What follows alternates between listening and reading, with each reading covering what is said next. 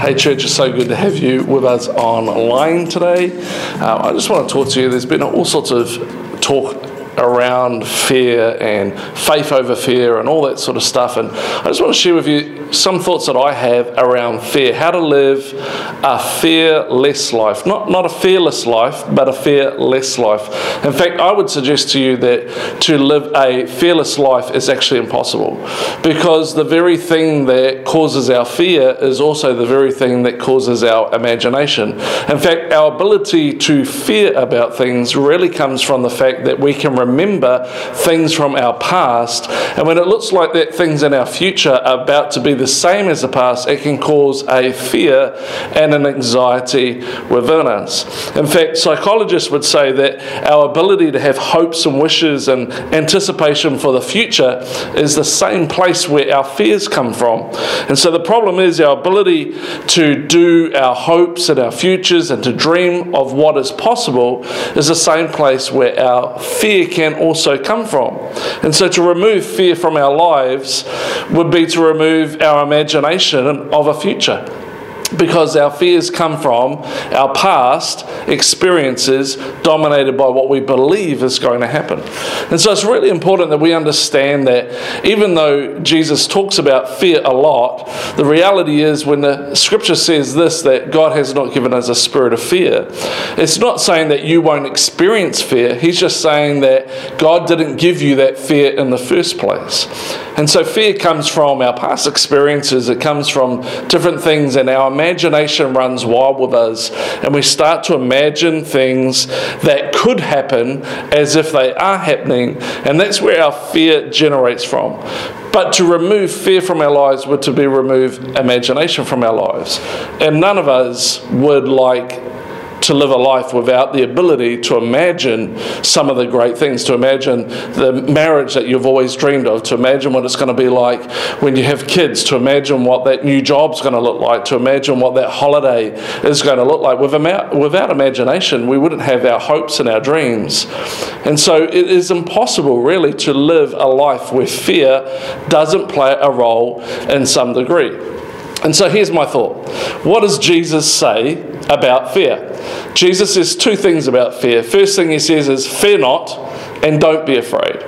I don't know about you, but I don't find that very helpful when I'm trying to live a life where fear comes along my path. What he's really saying about fear is Jesus is saying is that you know fear is going to happen, that there will be fears in our lives, but he's saying, hey, don't fear, do not be afraid. And why would he be saying not to fear things that we can see coming in our direction? Why would he say not to be afraid of stuff that maybe we've seen before in our past? Jesus is basically saying that you will have fear in your life but the thing is, is this he's saying, don't fear it. In other words, fear less. That as you start to walk through your life, that you will learn as you walk with God the ability, not so much that fear would disappear out of your world, but as you walk with Him and as you can trust Him and as you can start to see what He's doing in your world, you'll start to fear less. In Matthew 10 28, it says this And do not fear those who kill the body, but cannot kill the soul, but rather fear Him who is able to destroy destroy both body and soul and put it in hell. In verse 29, it goes on, it says, Are not two sparrows sold for a penny? Yet not one of them will fall to the ground without the Father's care. So, what is God saying? He's saying that even though you may have fears in your life, you have to understand that God actually has the final say. So, it may look like life is going in a particular direction, but He's saying, It's okay. I'm in control of this. I've got you in my hand. I have the final say about what is happening. In verse 30 and 31 of Matthew 10, he goes on and he says that even the very hairs of your head are all numbered. So don't be afraid, you are worth more than many sparrows. Now, in other words, he's saying that bad things are going to happen in your life, bad things are going to come your way from time to time, but you don't need to be afraid because God's got this. God has got you. If He knows how many hairs you have on your head, then you don't have to fear about what's coming tomorrow because God has got you. God has got you in His hands and He's got you under control. One of the best stories that I believe illustrates this in the New Testament There'll be a story in Matthew chapter 8 where the disciples uh, in the boat, the storm's raging on the lake, and Jesus is sleeping in the bottom of the boat. It says this that suddenly a furious storm came up on the lake so that the waves swept over the boat, but Jesus was sleeping. I don't know about you, but I feel like that sometimes that's what life feels like. That I've got a storm raging in my world, but Jesus seems like he's just asleep when I'm in trouble. Why, why isn't God, when I'm going through difficult periods, why isn't he doing something? Why isn't he stepping in? Why isn't he doing the miracle working things that we talk about? That why isn't God stepping up to the plate when I'm going through times of trouble? Why is he sleeping in the middle of the storm? It goes on in chapter 8, verse 25 and 26, and it says, The disciples went and woke him, saying, Lord, save us. We're going to drown. And he replied, You have little faith. What are you so afraid of? I actually think that this is kind of insulting in some ways to the disciples because they were professional fishermen that had fished on this lake for many years. They had been through all sorts of storms on that lake. In fact, they'd probably been in storms where they'd seen other fellow fishermen drown as a consequence of the storm that they were in. So if they're waking Jesus up because they're fearful that they're going to drown, it's not they are overreacting, it's because they know this storm and they know this lake and they know what is possible and they're fearing the outcome based on what their past experiences are. For Jesus to get up and say, Hey, you have little faith, it's almost insulting to them because their fear comes from a real place because they have experienced and they have seen and they have lost friends and loved ones, possibly to a storm very similar to what they're going through right now. But it goes on and it says this in verse 26 and 27 that says, Then he got up, that is Jesus, got up and rebuked the wind and the waves, and it was completely calm. The men were amazed and asked, What kind of man is this that even the winds and the waves obey him? They're saying, What kind of man is this? Like, who is this guy? He has the ability to control nature. Like, he can command the wind and the waves. Like, who is this guy that has the ability to control nature? I mean, that's, if you met someone like that, you'd be like, Whoa, that person has a lot of power. But Jesus here is not showing off to the disciples. He's not going, hey, look how awesome I am. Let me show you how I can control wind and waves. If I was Jesus and my humanity, I would probably be showing off to let you guys know how awesome I was. But the reality is, is Jesus isn't showing off here. Jesus is trying to teach the disciples a lesson here that he also wants to teach us over 2,000 years later. He says in the middle of the storm, he says to them, Look at me.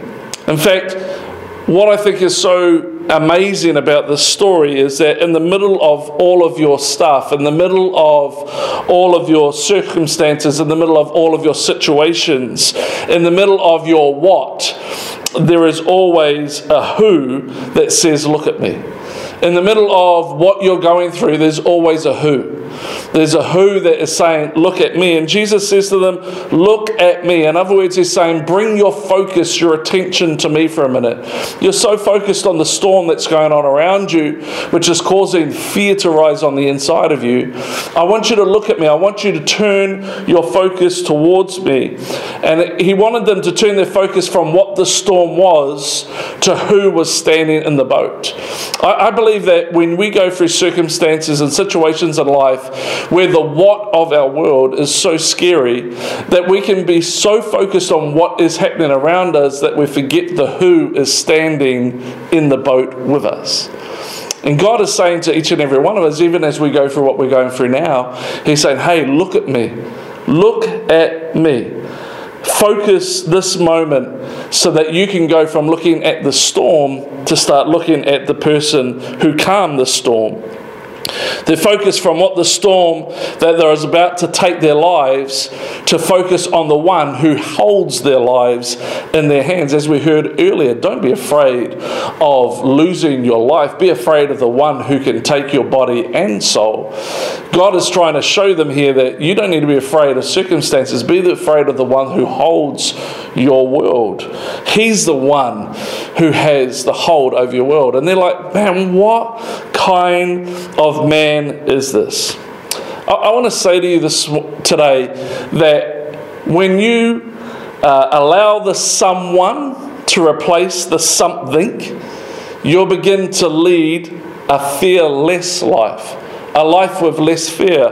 When you allow the someone, that is Jesus, to replace the something, the storm that you're going through, then fear will get less. Fear will start to lose its grip because when your faith is in someone and it exceeds your fear in something, then fear starts to lose its grip.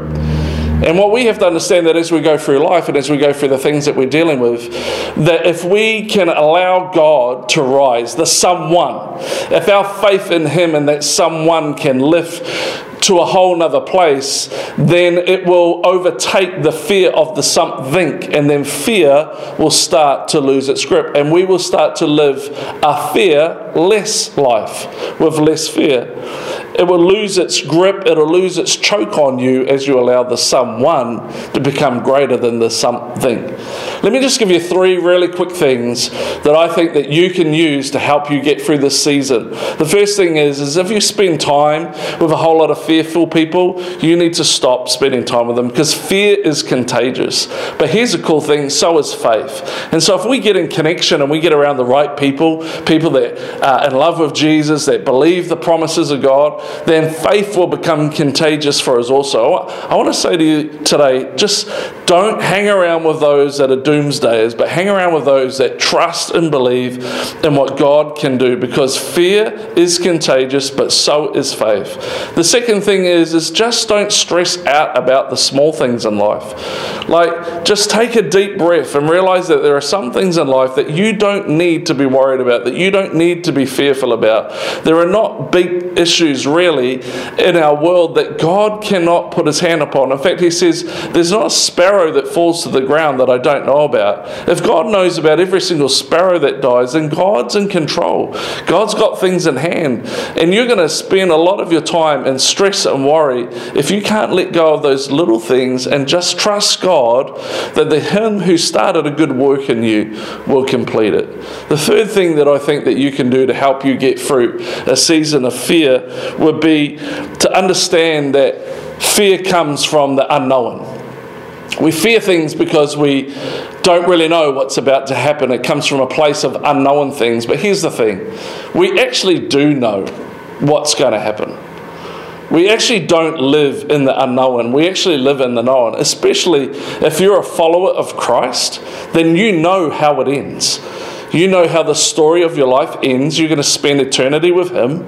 That no matter what happens in the world and no matter what happens to you, that at the end of the day, you're going to spend eternity with God. We do know how this thing's end. We do know that His promises say that no weapon formed against us shall prosper. We do know that He says that He is always with us, that He never leaves us, that He never forsakes us. We actually do know how things end.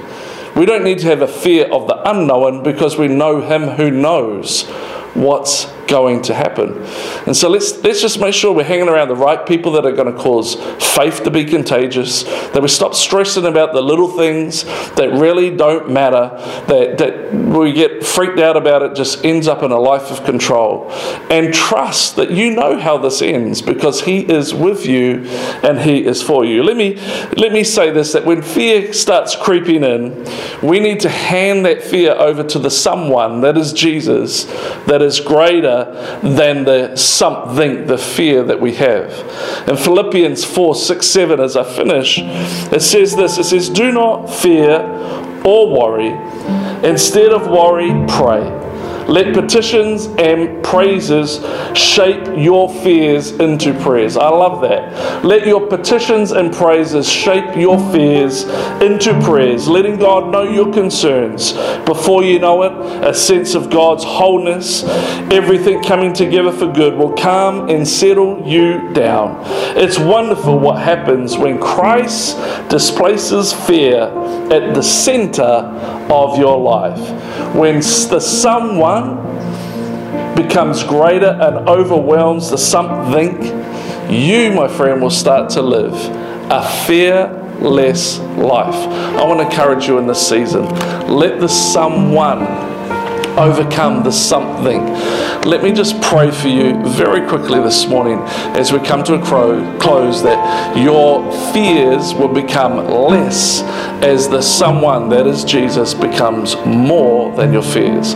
Father, we thank you so much that you are with us, that you never leave us, you never forsake us. And I pray in this moment, God, whatever people are facing, that fear that they may be facing, Father, that you would lift yourself in such a way, Lord, that you become so much bigger than anything that we're facing. And that as you, the someone, become greater and more and overwhelm the something, that the fear would be less in our worlds because we know the one who holds the world between his thumb and forefinger is the one who is with us. God, bring peace, bring grace, bring mercy, bring goodness upon their lives, I pray. In Jesus' name, amen. Hey, have a great week, and we'll see you next week online. God bless. Visit our website, and we'll see you soon.